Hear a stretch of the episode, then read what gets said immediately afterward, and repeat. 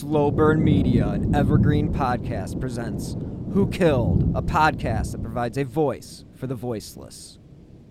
Day four of the Joseph Banis murder trial, and prosecutors are still in charge, but it is the defense that was digging in today. Eric King has been covering the trial since the opening day. He's live at the Judicial Center with the very latest. Eric? Yet today, the defense team is really digging in its heels, trying to prove that Joseph Banis is the only person who has continually told the truth, the whole truth, about that night in December of 2009 that left 37 year old James Carroll dead. The defense says it was Joseph Banis who was first to talk to police in June of 2010, telling them there was a body buried in the basement of the home he shared with his boyfriend, Jeffrey Mundt, and identifying it as James Carroll. Banis says Mundt is the killer. Mundt blames Banis. The defense hammered in on homicide detective Colin King, trying to paint Mundt as the one consistently not telling the truth. Police say initially Mundt claimed he had no idea who the victim was. But then he kind of slipped up. We called him on it. He he said Jamie or something along those lines. That's right. That's right. You remember that, detective? Yes, sir. Exactly what happened. The defense presses. Even when you get back here after he has told you that he knew more about it, he continues to lie to you, doesn't he? Yes, sir. And we know that because we know darn well that he knew the guy's name, right? Well, we, we didn't until he slipped up Until and he said said it. Complicating the case even more for jurors, clips of the original police interviews where Banis and Mundt tell different versions of the same story. I didn't do it. I didn't want to be part of this whole thing. But he came upstairs and he said that I would get my down there and help him, or else I'd be going into that hole with Jamie. The insistence that the, the hole be dug larger because that was the hole that was reserved for me. If you are one of the many who's been following us on Twitter as we've been live tweeting this case, you know this now sets us up for the prosecution's main event. We're expecting Jeffrey Mundt himself to be on the stand as early as Monday. We're live downtown. I'm Eric King, WLKY News. Hello and welcome to episode 206 of Who Killed. I am your host, Bill Huffman, and this is a Slow Burn Media, Evergreen Podcasts, and Killer Podcast production. On this week's episode, I have a very prolific author and historian joining me to discuss his latest book, and that is one David Domine. And welcome to the show, David. Uh, thanks for having me. Yeah, thanks so much for uh, taking time out of your crazy schedule to, uh, you know, to join me and to discuss uh, this latest book. Um, now, you are an author and historian.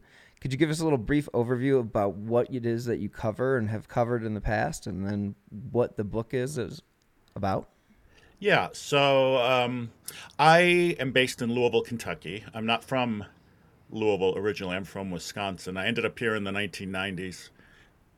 Uh, my plan was to do some time at grad school and get out of town. I had no desire to come to Louisville, Kentucky. I'd never been here before.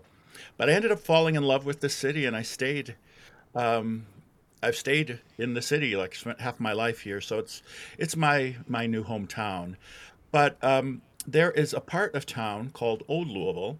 It's one of the largest historic preservation districts in the United States. There's 45 square blocks of old houses, roughly 1,400 old homes and mansions, and so uh, that's where I lived when I first moved here. And I just I just fell in love with the neighborhood and all these great Victorian houses, and then um, I started hearing stories. People started sharing stories and legends about the neighborhood. And in 1999, I actually bought um, uh, a Victorian house on Third Street, which is kind of the old Millionaires Row part of town. Uh, my house was a small house by old Louisville standards. It was only about 4,000 square feet, had six bedrooms. A typical house in Louisville is like 6,000 square feet, has eight, 10 bedrooms. Wow. And uh, I moved in in November of 1999, and right before I moved in, the previous owner just casually mentioned that I'd be getting a ghost that came with the house. And I, love ghost stories. I've always been fascinated by the, paranormal, but I don't really believe in ghosts, and so I just kind of shrugged my shoulders and signed the contract and moved in. And within two or three weeks, all these crazy things began happening in the house that she said would happen. She said there was a poltergeist named Lucy who liked to walk up and down the hallway on the second floor in the middle of the night. And sure enough, within two, three weeks, we began hearing footsteps going up and down the length of the hallway. Always like between three and four in the morning. And, um, you know, I discovered old houses make a lot of noise, but these weren't like random creaks and groans. They were like footsteps. And my cats and dogs started acting crazy, like Margaret, the previous owner, said they would. And, um, uh, the last thing she told me was, uh, she says, I know you don't believe me, Dave, but whatever you do, don't hang a picture on the wall here in the butler's pantry next to the kitchen because Lucy, the ghost, she hates when you hang pictures on this wall. If you hang a picture here, I guarantee you she'll knock it down. Well, I moved in, and what's the first thing I did? I hung a picture on that wall, and by the end of the day, it was on the floor. It was broken. We never could have a picture on that wall. I have to ask, did you do, do it on purpose? Just to test? Or Well, did you I just I- forget about it? As No, I didn't. I didn't believe her. You know. Oh, I just, okay. I didn't Sure. even think about it. Yeah, I was I didn't, I didn't take it seriously. And then, the first time it fell, all of a sudden I remembered what she said, and you know. But um, long story short, um, I never saw the ghost I was hoping to see. You know, something that would make me a believer. But I did have all these things happen that were paranormal in nature, and so um, that first year in the house, that's when I began to make friends in the neighborhood and met, you know, my neighbors and fellow homeowners. And the average house down there is like 135 years old, so they all have stories. And people began telling me about their ghostly antics in their houses, and some of them knew about scandals and murders that had taken place on the premises. Some of them had family legends that were passed on. And uh, I was amazed when I moved to that part of the city, when I moved to Louisville, actually, that the city wasn't doing more to promote the neighborhood kind of as a tourist attraction. So I began writing these stories down using the the the ghost stories and the legends as a way to talk about more than just the supernatural, you know. I always tell people you don't need to believe in ghosts to enjoy a good ghost story. There's history, there's architecture, there's real life characters and the local flavor. So I began um, writing books about the, the ghostly goings on in the neighborhood. At the time, I was actually a food writer, so I was working on my first cookbook in the house. And um, so I started writing about um, Kentucky things and, and especially old Louisville. And people, uh, they began wanting more of my books. And so I kept writing, and then they wanted to see the places that they were reading about. So we started a tour company, and we give walking tours of the neighborhood. But um, I moved out of that house in 2008, and uh, I was looking for a different place. And right around the corner from where I was living on Third Street, I heard the Richard Robinson house had come on the mansion. The, the Richard Robinson house was huge. It was twice the size of my house, more than twice the size. It had 12 bedrooms, it was over 10,000 square feet. But I Jeez. heard, yeah, I heard they had the original wine cellar from when the family built it in 1898. And I got into my head that I wanted a wine cellar. and so I made a point. Because we all need one at one point in our lives, right? Yeah. And so uh, I made an appointment with the real estate agent and I went and looked at the house and it was just a it was a mess, you know. The house I had lived in for the previous 8 years. It needed some work, but it wasn't, you know, it wasn't a major project. It was decorating and and, and minor repairs and things like that. But this house was in really bad shape. The kitchen looked like it had been bombed out. The carriage house was falling apart in the back alley. Um, there were still a lot of beautiful fixtures like the grand stairs and stained glass windows and fireplace mantels and molding and beautiful hardwood floors throughout the house, but it just needed a lot of work. And so I could tell kind of right away when I went, and it was probably going to be too big of a project for me to complete. So um, I was already deciding probably I wouldn't buy the house, but I wanted to go see the wine cellar before I, you know, said no for sure. Right. So I went down to the basement. It was like a, a, a maze-like warren of rooms, and the wine cellar was a corner room. It was one of two rooms in the basement that still had a dirt floor, and you could barely tell it was a wine cellar. You could see like the outlines of shelves that had been on the wall. Um, previous tenants had um, they had thrown in boxes of you know junk and stuff, and it was just a mess. So, so I said no, thank you, and I um, I uh, left, and I was uh, leaving the front steps, I was going down to the sidewalk, and a man rushed up the steps past me. kind of almost bumped into me and didn't even you know acknowledge me, didn't even say excuse me. And he had the appointment with the agent right after I did, and uh, I didn't really think anything of it until two years later. It was the morning of June 18th, 2010. I was um, watching TV and uh, drinking my morning coffee before I went off to teach. I teach at a local university here. And all of a sudden, a news flash popped on the screen, and this familiar looking house popped up a big, boxy red brick house. And then a mugshot popped up. And I thought, he looks familiar. Who is that? And then they uh, put a name up. Uh, they identified the guy in the mugshot as Jeffrey Mundt. And all of a sudden, pieces started to fall into place.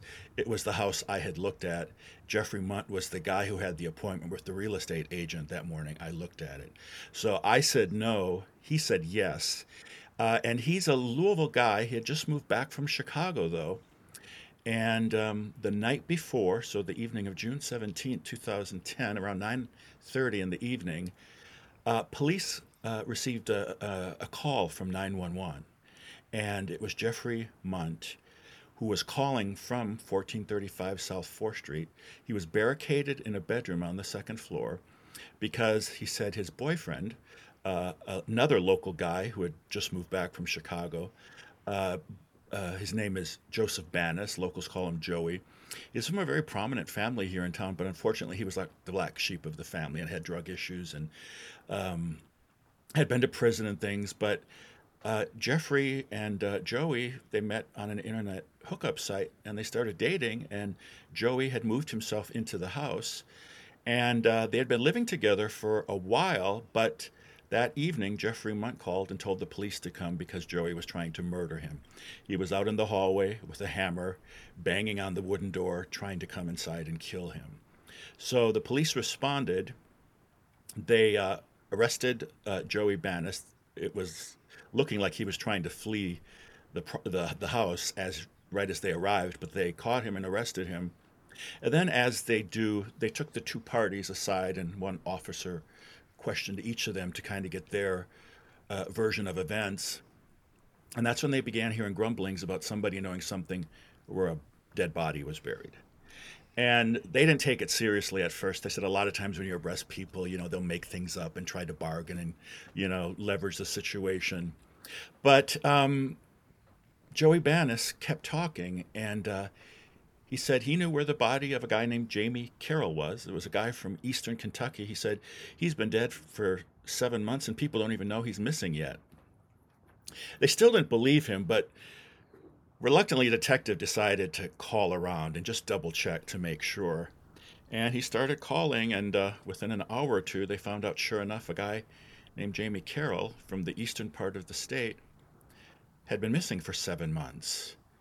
And that's when they realized that Joey Banis knew something.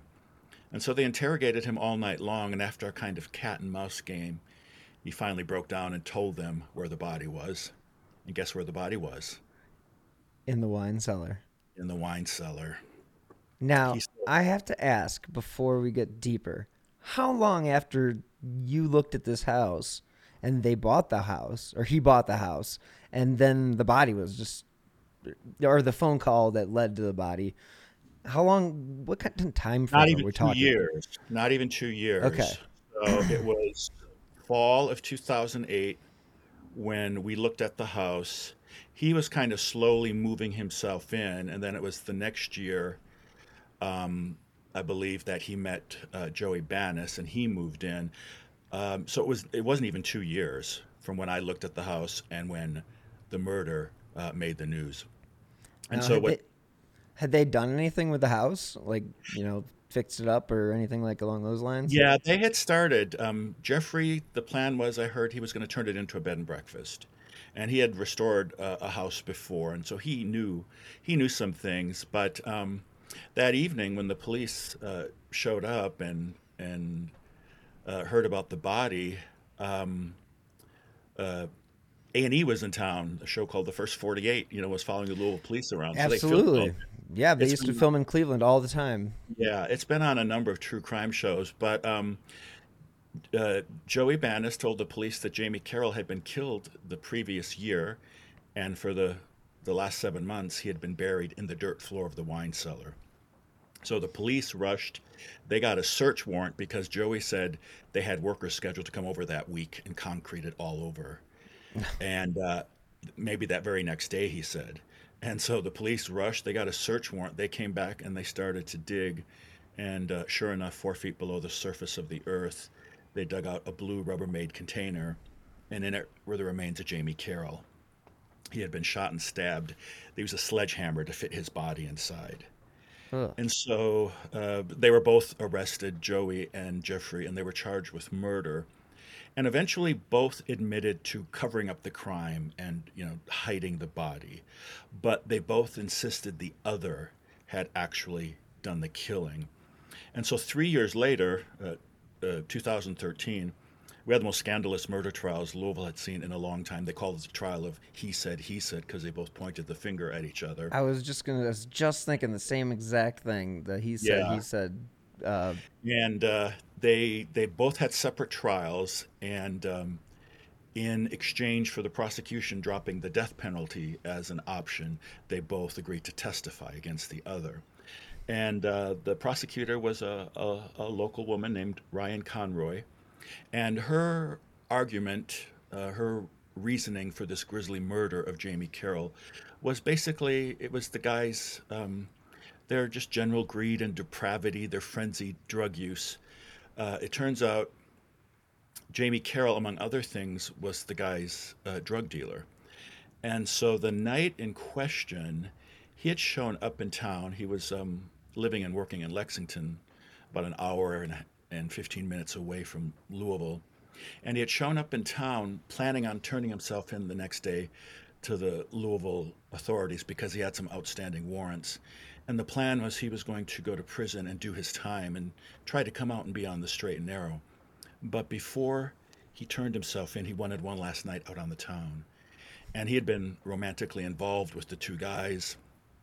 They knew he was in town and they said, Well, come on over and bring lots of drugs and we'll party with you. We'll send you off with a bang.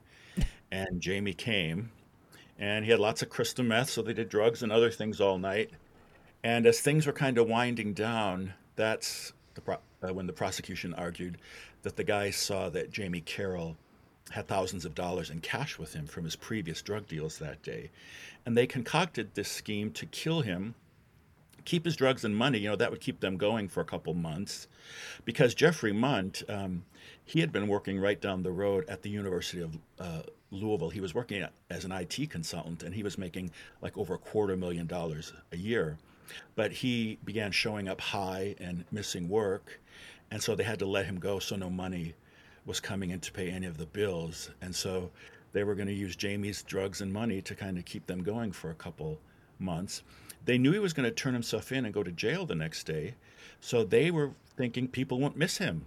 And Jamie Carroll, any, uh, anyway, was the kind of person he'd he'd go for months on end without talking to his own family and friends. so the- disappearing wouldn't have been a big deal. Yeah. And the sad th- the sad thing is is had the guys shut up about it, they would have gotten away with murder because nobody knew Jamie Carroll was missing. When he didn't show up to court the next day, um, they didn't put out a bench warrant, which is standard procedure. You know, you get the person in the system. Well, they dropped the ball, so nobody knew that he never showed up for his court date. His own mother didn't even know he was missing until the night of the 911 call. So had they shut up about it, the floor would have been concreted over, and who who knows if that that body ever would have been found.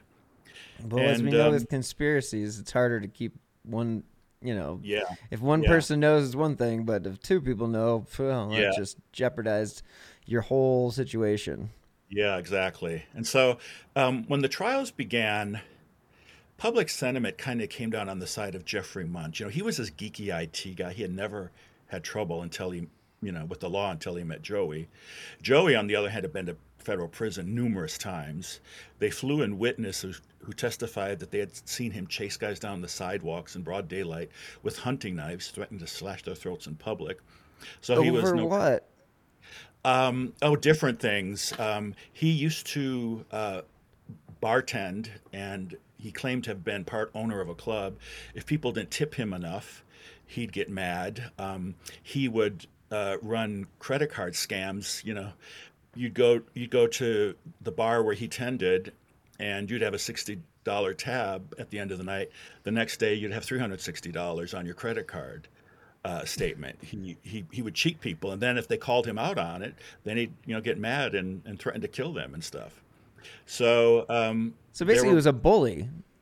Oh yeah, he he he was psychotic, and um, but in the courtroom he came across as very articulate and very uh, even keeled. His met, he never changed his story. Uh, it was kind of fascinating to see him on the stand, but um, so so not surprising when the verdicts came down.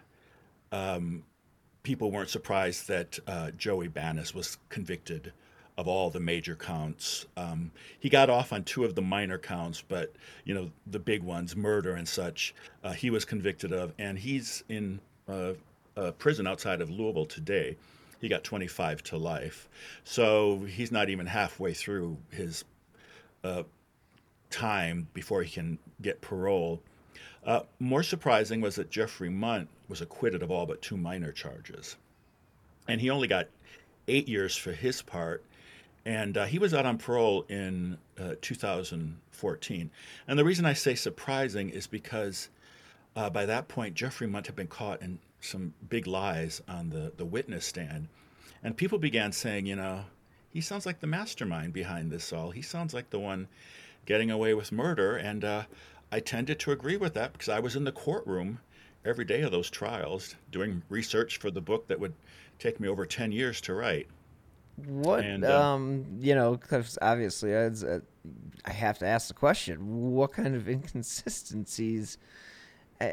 You would think of somebody this smart um, would be prepared for court, but I could see how the you know the jurors see this smart individual and then they see this you know common criminal. Mhm. Um, The thing is, they both were very articulate and uh, came across as very intelligent, and they both came from upstanding families. You know, um, yeah. So, uh, who knows what the jury really thought when they saw both of them? But um, one of the inconsistencies was um, they uh, uh, uh, they brought in a witness who was someone that worked with Jeffrey Mundt um, at the university where he was the IT consultant. She was like in the main reception area. He saw her every day for like seven or eight months nonstop.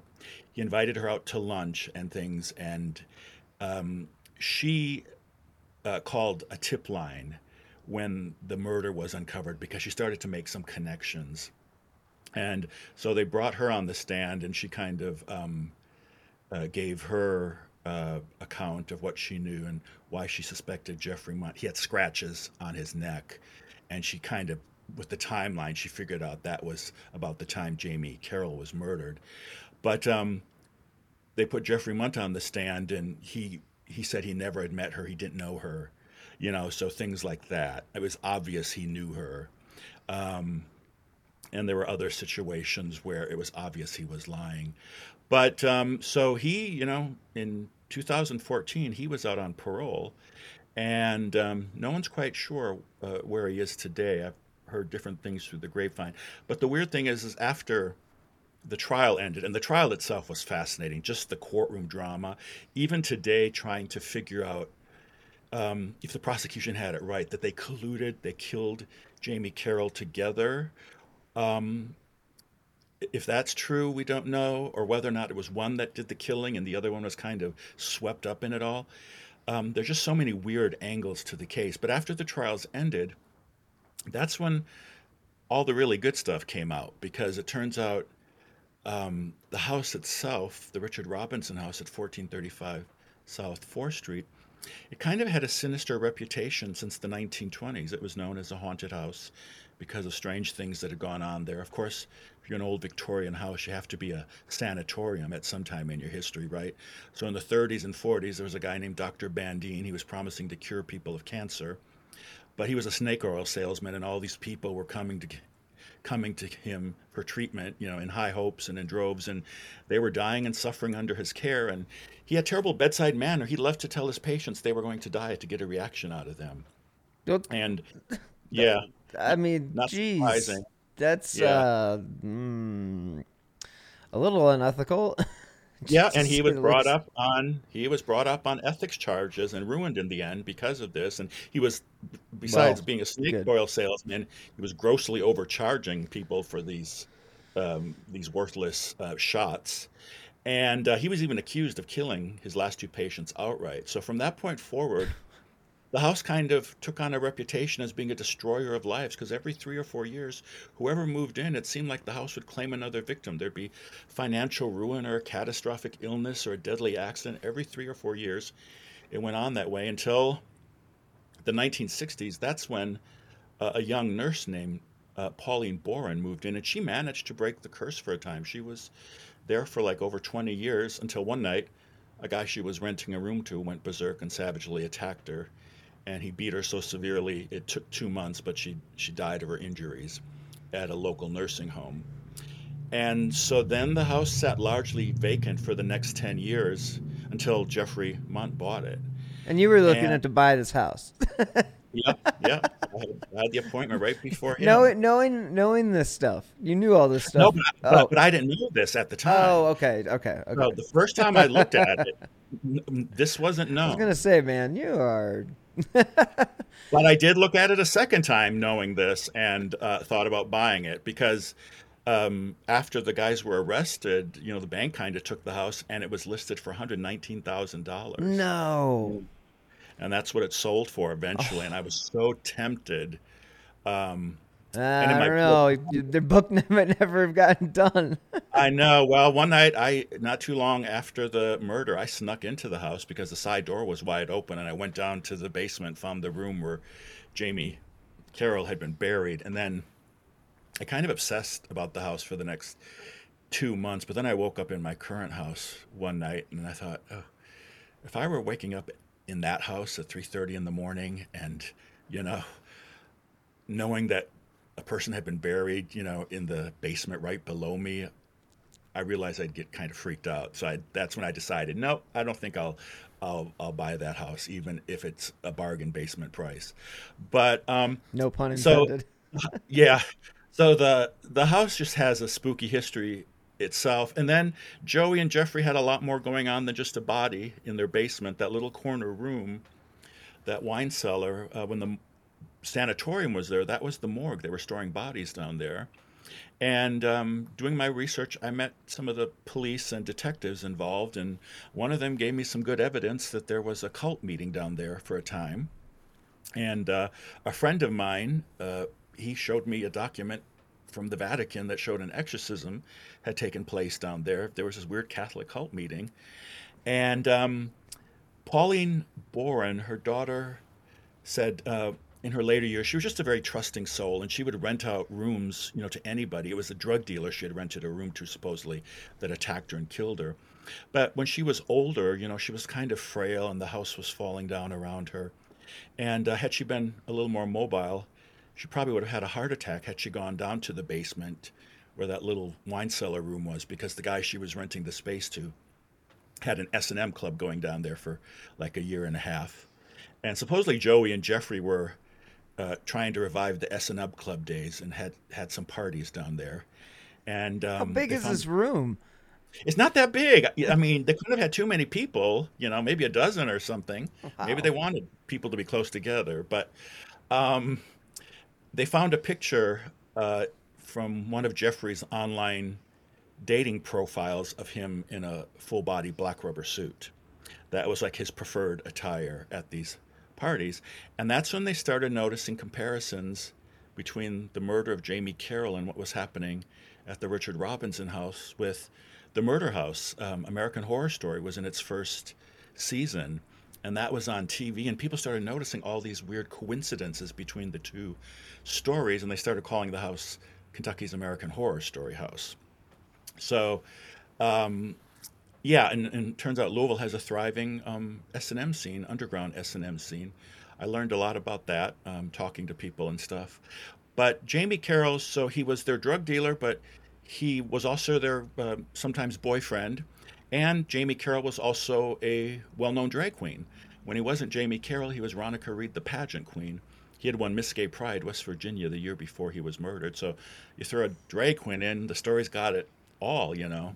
Yeah. But um, the icing on the cake is Joey and Jeffrey also were counterfeiters.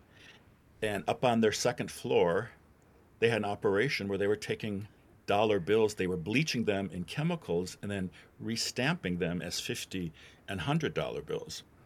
And uh, in April of 2010, so this is while Jamie's, uh, Jamie Carroll's body was in the basement, the guys went up to Chicago. They checked into the Hyatt Regency on Wacker for what I assume was going to be a test run weekend because they wanted to see how good they were, how much fake money they could pass.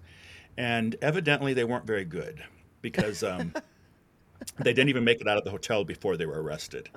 They had given the doorman a fake hundred, and he said he knew right away because it was still damp. It didn't feel right. and you know they were high all the time, so they, they weren't paying attention to the little details, I imagine. But the police came and arrested them, and then they raided their rooms. And in the room, they found fifty-four thousand dollars in counterfeit money, in addition to bags and bags of date rape drugs, bomb-making supplies, guns, forged documents, and fake identities. what the hell were these guys? I mean, So- what- they all. This is the full, the convenience store of uh, of terror. yeah. So supposedly they were going to uh, do a bank heist while they were in Chicago because Joey had connections um, from his prison days in Chicago with organized crime, and he had robbed a bank in Louisville, and so they were going to kind of kill two birds with one stone. But um, all the forged documents and the fake ID stuff kind of ties into another whole bizarre angle of the case, and that is when um, Joey Banis took the stand his well they both claimed to have been living in fear of the other for the, the seven months that they had been living in the house and they were afraid that the other was going to go kill their pets and their family and both claimed to have been living in terror of the other well joey he said his reason f- was especially valid because Jeffrey Mundt had told him that he had worked as an assassin for the CIA and had killed over 30 people for them. And um, when that came out in court, when people just kind of rolled their eyes, because Jeffrey Muntz is kind of geeky IT kind of guy.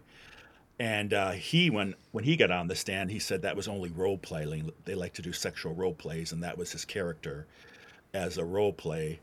Uh, Joey Banis insisted no. He had told him about certain um, assassinations he had carried out, and even showed him newspaper articles. And the funny thing is, uh, we, we found out later that Jeffrey Mundt is uh, an expert in Eastern European history and culture, and he speaks several Eastern European languages. And that kind of so- sounds kind of like CIA kind of stuff, doesn't it? A little They bit. um, one news uh, one news outlet here did a brief story about the supposed CIA connection, but then the next day, the story was down, and no one ever really talked about it. And when Jeffrey Mundt was uh, released on parole in 2014, they arrested him right away and they took him up to Chicago because when the guys were arrested for the murder, they'd been arrested for the counterfeit money charges, you know. And so they took him up to Chicago, supposedly for that trial, and the fact that he had forged documents and um, uh, other fake things. And so I I called around. I tried to find out where his trial was, and it it took me two weeks before I finally found a helpful clerk who was able to find him in the system. And uh, she stayed on the phone with me for an hour and said, "Yeah, it's going to be at the Cook County courthouse, but they keep moving this around and they keep giving it different judges, and then another judge takes over." And so she finally, this was the day before the trial was supposed to happen. She finally said, "Okay, it's in it's courtroom so and so," and she gave me the address and the exact uh, time the trial was supposed to happen and uh, the the courtroom number, and so I drove up to Chicago and uh, went went to the Cook County courthouse, and I found the uh, courtroom, and there was no Jeffrey Mundt there. He wasn't even on the docket, you know, the listing of trials that were going to take place. And I went through the whole courthouse looking at all the dockets, and there was no mention of Jeffrey Mundt anywhere. So nobody knows whatever happened with that. And so that was the last. Is that the last of what we've heard of him. Yeah. Um, someone, uh, the great, the the word is on the street is he changed his name and uh, went to Europe and is working under an assumed identity. Um, in the meantime, I've been told no, that's not true. Um, I can't make any official announcements, but um, you might be seeing my book or one of my recent books um, on the screen pretty soon because um, Hollywood has uh, heard about it, and it's a really interesting story. And uh, some people are doing some investigating, and they think they've tracked him down, but they won't tell me where he is. Interesting. And, I was, yeah, I was some- gonna say, where are the producers knocking on your door anyway for this story? Because I mean, this is I, almost um, like um, it reminds me of uh, good, you know, what is it? uh, Midnight in the Garden of Good and Evil. Exactly. That was um, that was my intent all along. I didn't shy away from that, and I even thanked John Berendt in the book. You know, I I remember when I was reading Midnight in the Garden of Good and Evil. I was living in my house on Third Street, and I kind of stopped and I looked around. I thought. I thought, oh, Louisville has all this. I got we, we got weird people and drag queens all over the place, and we got old mansions and and and old money and nouveau riche, and we got lots of eccentrics. And uh, Just like so I always yeah, so I always strove to kind of capture the quirky um, bits about the city, and that's kind of the the title kind of pays homage to that. The book is called "A Dark Room in Glitterball City." Greetings from Evergreen Podcasts. We're rolling out a listener survey and we want to hear from you.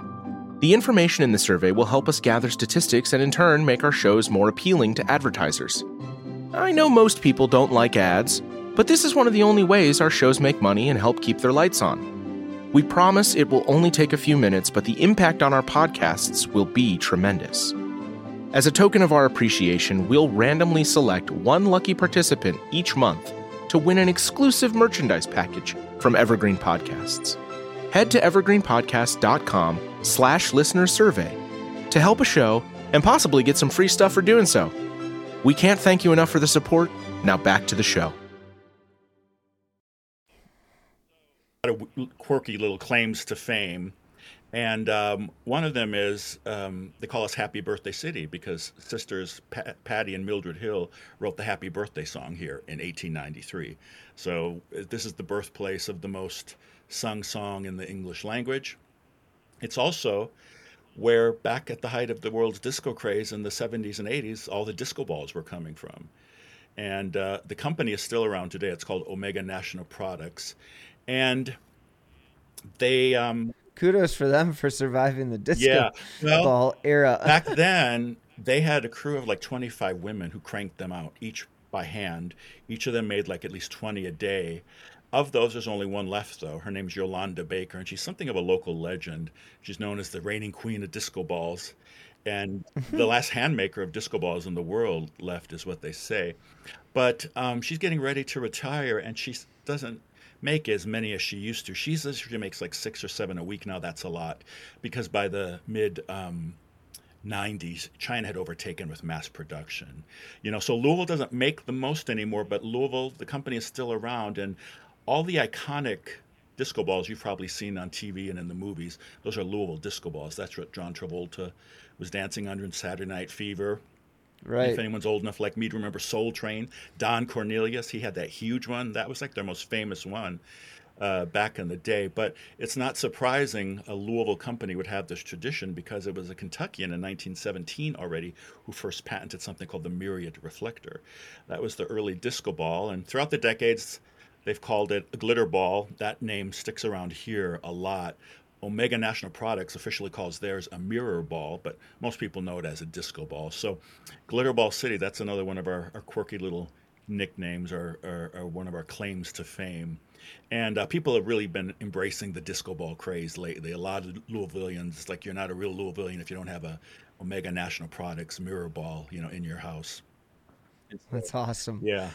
How do you go about? Um, now this is just a little bit about the craft. I mean, like when you're exploring, you know, the ins and outs of old Louisville, and you're trying to get the, you know, like you mentioned, the mystique and sort of the the unique characters.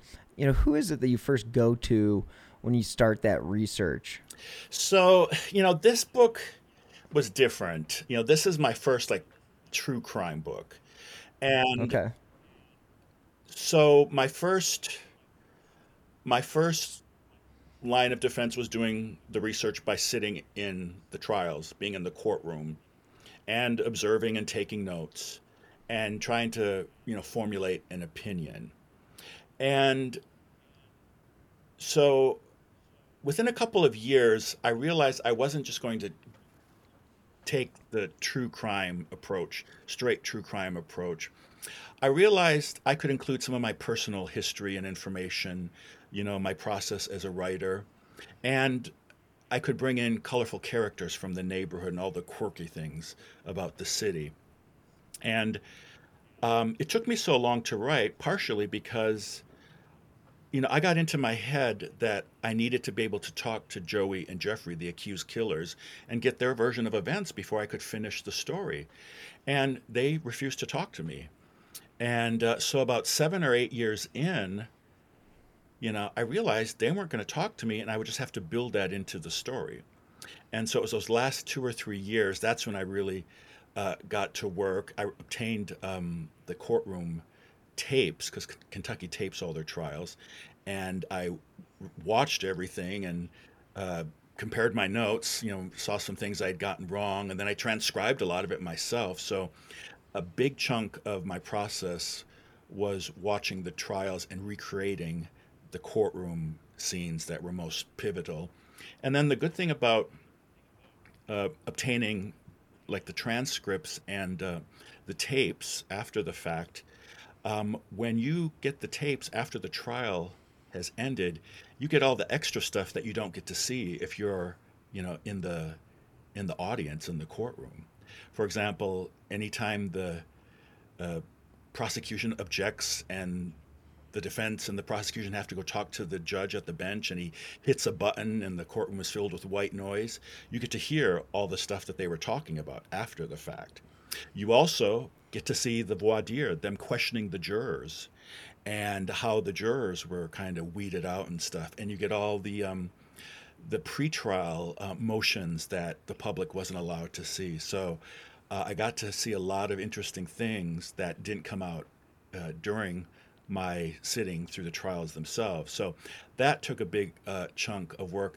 But when I realized that Joey and Jeffrey weren't going to talk to me, by that time, enough distance had, you know, come between the murder and where I was at that point in my life that I was able to kind of look back and put kind of a memoir uh, twist to the story. So I was able, especially during the pandemic, I was able to use that time to kind of look back and reflect on things. And um, so the book has a prologue and an epilogue, and both of those involve me uh, looking at the house and considering buying it. But in the um, epilogue, I'm able to um, update people on what happened since the trials ended and um, a lot of the characters in the book, uh, what happened to them, and things like that. So it was um, it was an interesting process. So um, this is a true crime book, but it's a memoir as well because I was kind of directly involved in some form or other. And it covered so many years of your life. did. I mean, it is. Yeah. And did you by chance uh, interview anybody that went to their um, S and M club in the in the basement? Um, I had people approach me and tell me that they had been to certain parties there. Um, some of the stuff I heard was kind of dubious. That like the timeline wasn't matching up. Some people, you know, they wanted attention, and I was like, well, Joey and Jeffrey weren't even together then. He wasn't in Louisville then, so I had to weed out to some insert stuff. themselves into the story. Yeah, I had to weed out some stuff, but um, yeah, a couple people said they had been at some of their parties, and um, yeah, of course, when the book came out, then then of course a lot of people got in touch with me, like with the really good information, you know that that I could have used during the book, you know. That, thanks so much, guys. Yeah, yeah.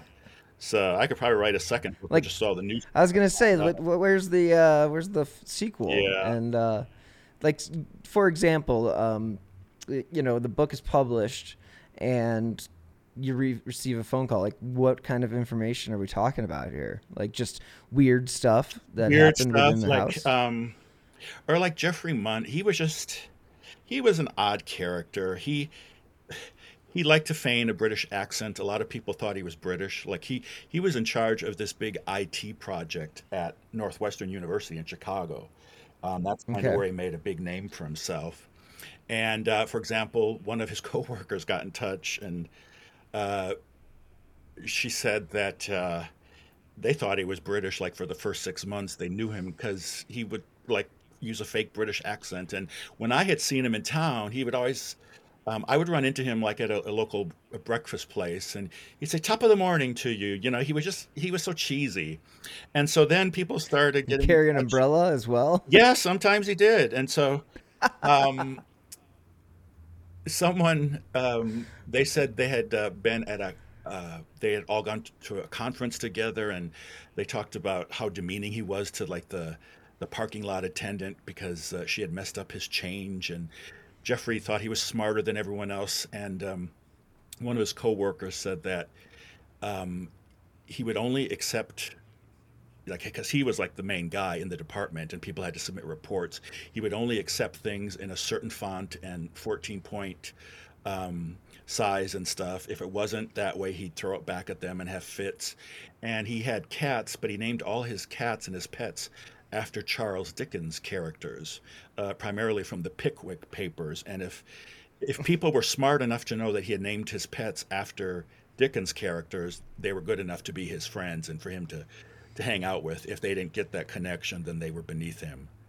So just weird little things like that, you know, idiosyn- idiosyncrasies. And so that makes me wonder, you know, what in the hell the attraction was between Jeffrey and Joey. Well, supposedly, um, and this is another thing where we found out that uh, Jeffrey had lied. So um, his his defense, which was very successful, he had a great defense team. They painted him as a victim, and they were able to show that Joey Banis had kind of picked him as a mark and had a plan, you know, to seduce him and use him. And um, he had uh, a GPS tracker installed on the car so he could watch where Jeffrey was going and stuff. And oh, all kinds of stuff came out about uh, Joey Banis. But supposedly Jeffrey Mundt had just um, been in a long-term relationship, and his boyfriend uh, broke up with him by text, and so he had come back to Louisville to kind of lick his wounds. That's what the defense said. That's what Jeffrey said. Well, one of his coworkers at Northwestern said that's not the case. Michael never did that. Uh, they said Jeffrey Mundt tried to do a power grab uh, in his department and demanded more money, and they told him no. So he kind of left town with his tail between his legs. He was embarrassed, and uh, so there was a thing where he got caught in a lie.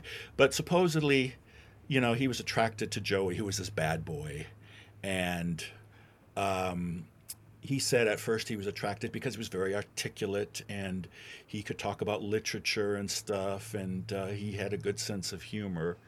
So he said at first um, he was very attracted to him, but then he said he slowly kind of saw the psychotic side of him. Now, did this information come out throughout the court uh, hearings, Which or did he actually like can like as far as like the information about Jeffrey and his his own personal feelings about Joey? I mean, did he actually provide interviews at all to any reporters throughout any of this, or has he been just like a you know a closed box No, since he was he- arrested? Yeah, he has not been interviewed on the news or anything. But what happened is um, the night that they were both arrested and interrogated, they recorded all of this. So we have those tapes, and in addition, we have all the um, footage from uh, the first 48 program. Their camera crew filmed it all as well. So there's the, the actual tapes of the interrogation, and then there's the the first 48 information as well. And that's where we find out more about his feelings about Joey. Yeah, I was going to ask you about the first 48 stuff because, um, like, we just briefly touched on it. And uh, so they were there filming as they typically do. They usually put producers in a hotel, and, you know, when something comes in, they're usually on the scene pretty quickly. Uh, was this one of those episodes where they were actually called to the scene? Yeah, they were. They were. I think they had just gotten in town. And the thing is, um, a lot of time, uh, if you watch the first 48, there's certain cities that pop up all the time. And so Louisville pops up all the time. And people are like, what the hell's going on in Louisville? I guess crazy. Well, there's same with Dallas. Yeah. Same with Cleveland. Well, there's certain cities that have contracts with them. You know, they get paid to do it.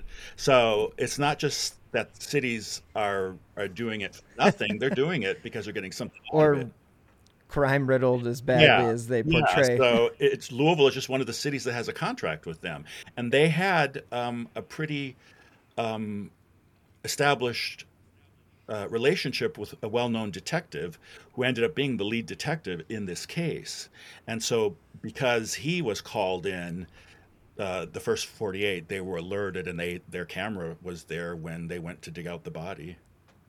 That's see, that's just one of those serendipitous production oh, moments oh, yeah. where you're like, wow, yeah. we are just sort of in the right place at the right yeah, time. What, what are the chances? What are the chances? Exactly right. And you said it took you 10 years to, to write this book. Yeah. I mean, just from beginning to end. And um, I mean, that must have been quite the process. And you've written a number of books, though. I mean, yeah. Was this the one that you've like? Was this the hardest book that you've ever written? Yes. You think? Yeah, this was book number thirteen, and I'm hoping it's lucky number thirteen. It's actually doing pretty well. It's already in its second hardcover uh, printing, and the paperback is That's coming great. out in the spring. So it's actually it's doing pretty well. But yeah, this was definitely a big chunk of my life, and it took an emotional toll. You know, because I was getting some pushback. Some people didn't like the fact that I was kind of exposing the soft underbelly of the neighborhood and you know whenever real people are involved you're gonna you're gonna piss some people off and so sure. I, I, had some people angry at me and uh, there were times where i had to just put the project on the back burner you know there were times where six months went by and i just you know i couldn't do it because it was getting so stressful and especially as i was finding out details about the murder and stuff and um, there was a, a six month period where the stress was just so bad. I was grinding my teeth so severely at night. My teeth were breaking. I went to the dentist, and all, all my back molars were broken.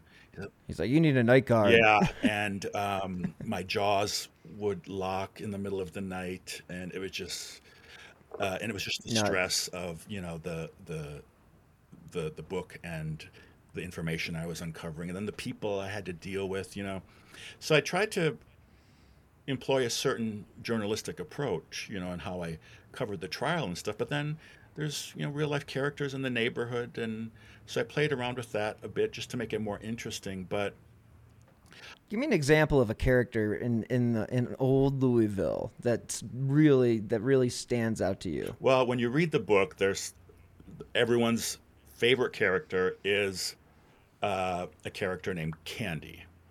And I met Candy years ago uh, in my previous book, uh, which is called Voodoo Days at La Casa Fabulosa. It's kind of a memoir about that haunted house I, I lived in that's a supposedly haunted house. And it was about the first year when all the weird things happened. And what I discovered is, yeah, I had spooky stuff happen in the house, but it was the real life characters in the neighborhood that were the fascinating things, I thought. And so one night I was out walking my dog, and there was this little neighborhood cemetery, and uh, I went and sat on a bench, and uh, uh, a voice startled me out of the blue. Someone was sitting on a nearby bench smoking a cigarette, and uh, a person introduced themselves as Candy, and it turns out uh, he lived in a nearby bungalow, but his name was Randy, actually, but when his wife went to bed, he liked to put on her clothes and go walk around the neighborhood. And when he was dressed as a woman, he liked to be called Candy. And so I had met him.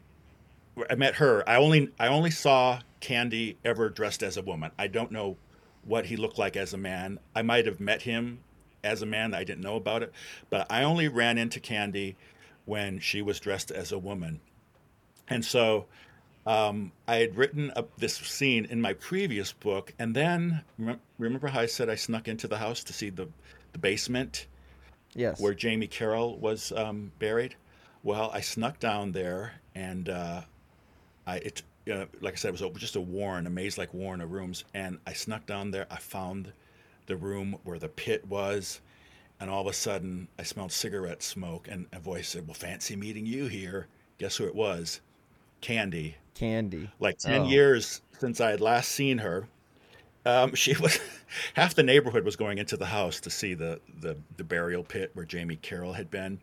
I was gonna say, are you sure she's not a ghost? I know. I mean, you can't. Yeah, she's just too good a character to make up.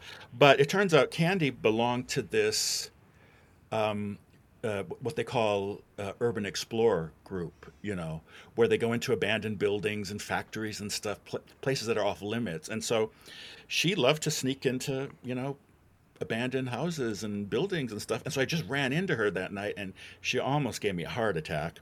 Well, then I would. Uh, I ran into her several more times throughout the course of me writing the book and stuff. And so she is everyone's favorite character. I mean, it turns out she uh, had some involvement in the local S and M scene and uh, uh, shared some interesting stuff uh, with me, and was just kind of an interesting character. And um, I told people if this ever gets, I told my agent if this ever, you know, ends up being made into a movie, I get to play the Candy part. That'll be in my contract because Candy looked like a man in a dress.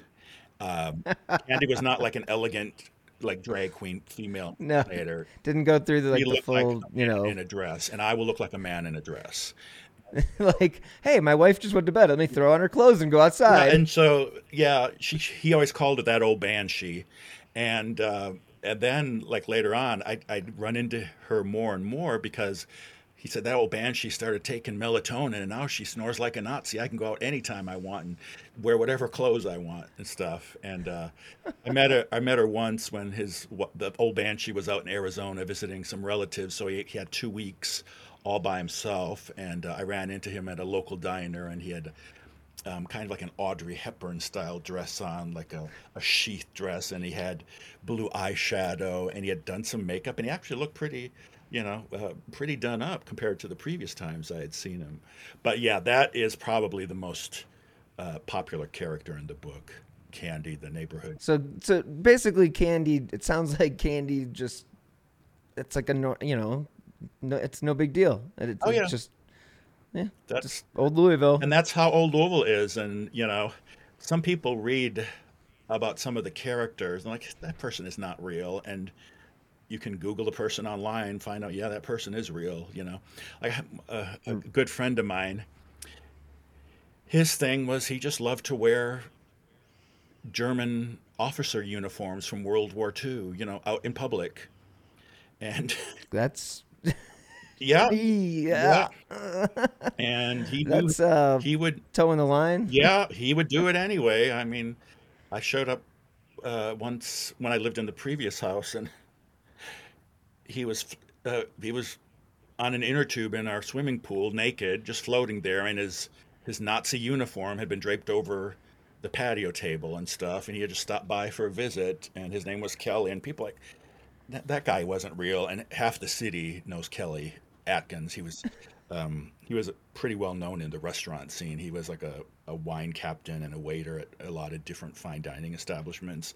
So everybody knows him, and he, I mean, he was just like a natural storyteller. Half of half the time, you know, it was like a, a big fish kind of story. You know, there was usually some kind of grain of truth in his stories, but it always got blown way out of proportion. So he's Sure. another character that people that that person does not exist, and you, you talk to anyone in Louisville, half the city knows him, and so yeah, a lot of the a lot of the best characters you couldn't make up. That is so funny. Now, as we're uh, coming to an end here, th- is there anything um, about uh, these characters or the characters, you know, Jeffrey and Joey, that you haven't uh, shared with us that we should know? Well, and this is something that I strive to do in the book. I try to remind people that Jamie Carroll was the victim here and he was innocent. And um, this case was kind of sensational. You know, they called it the Pink Triangle murder as well because the accused killers were gay, um, the victim was gay. So there's a lot of homophobia that reared its ugly head during the trials and there was a lot of victim shaming because Jamie Carroll, you know, he had he was a drug dealer and he had a checkered past, but you know, that doesn't justify getting murdered. So um, I try to include people who knew him as a human being and you know loved him and tried to show that his death impact, impacted a lot of people and so um, I, you know, what I share about Jeffrey and Joey comes from what I found out in the courtroom or people who knew them got in touch with me and told me.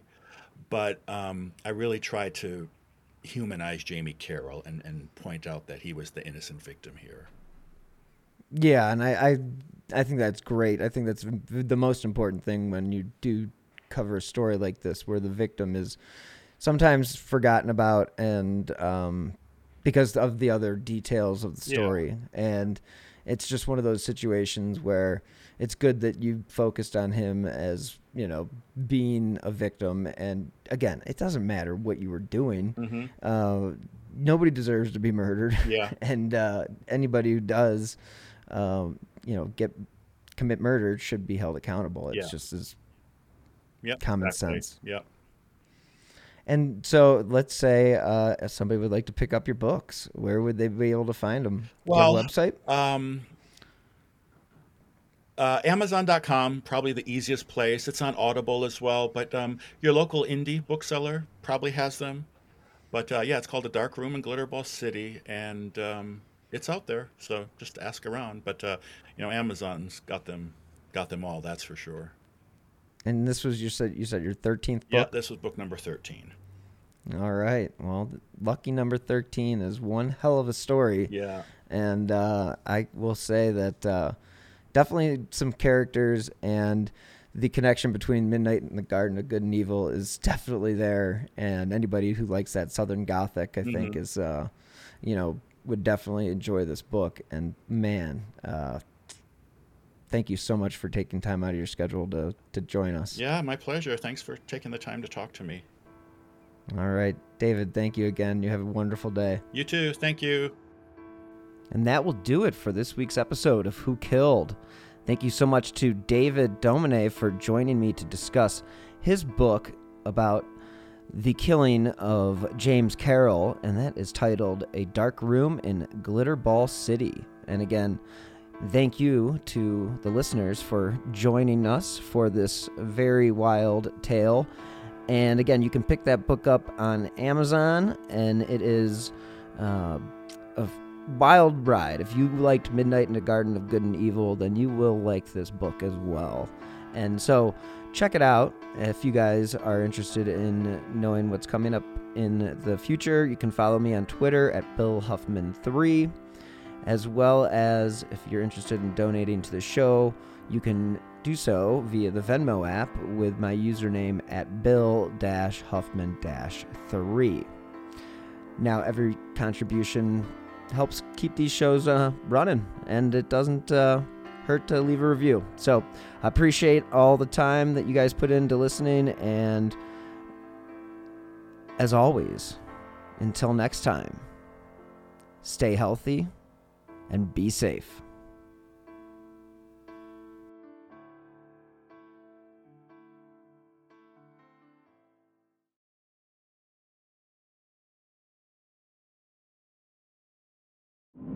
True terrors of horror, bizarre happenings, unexplainable events.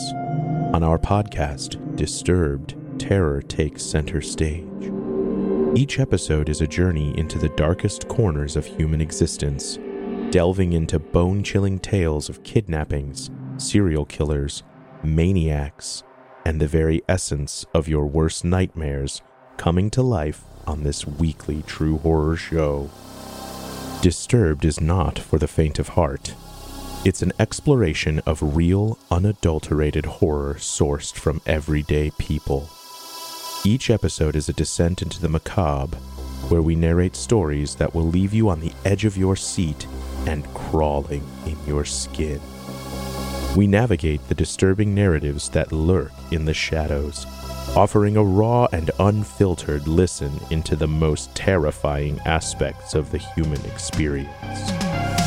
Enter at your own risk and let the unsettling tales unfold in the haunting realm of Disturbed. And remember, listeners, stay safe out there.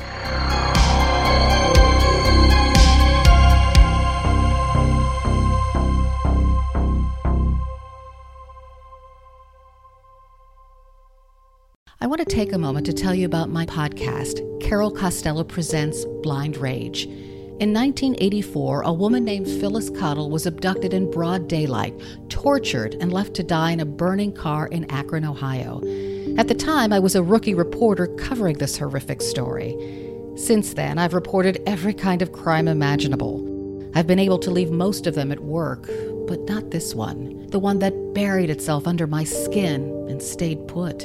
Phyllis Cottle was a badass woman, and I want to tell you her story. A production of Evergreen Podcasts and signature title of the Killer Podcast Network, you can find Carol Costello Presents Blind Rage wherever you get your podcasts. Discover more great true crime and paranormal programming at killerpodcast.com.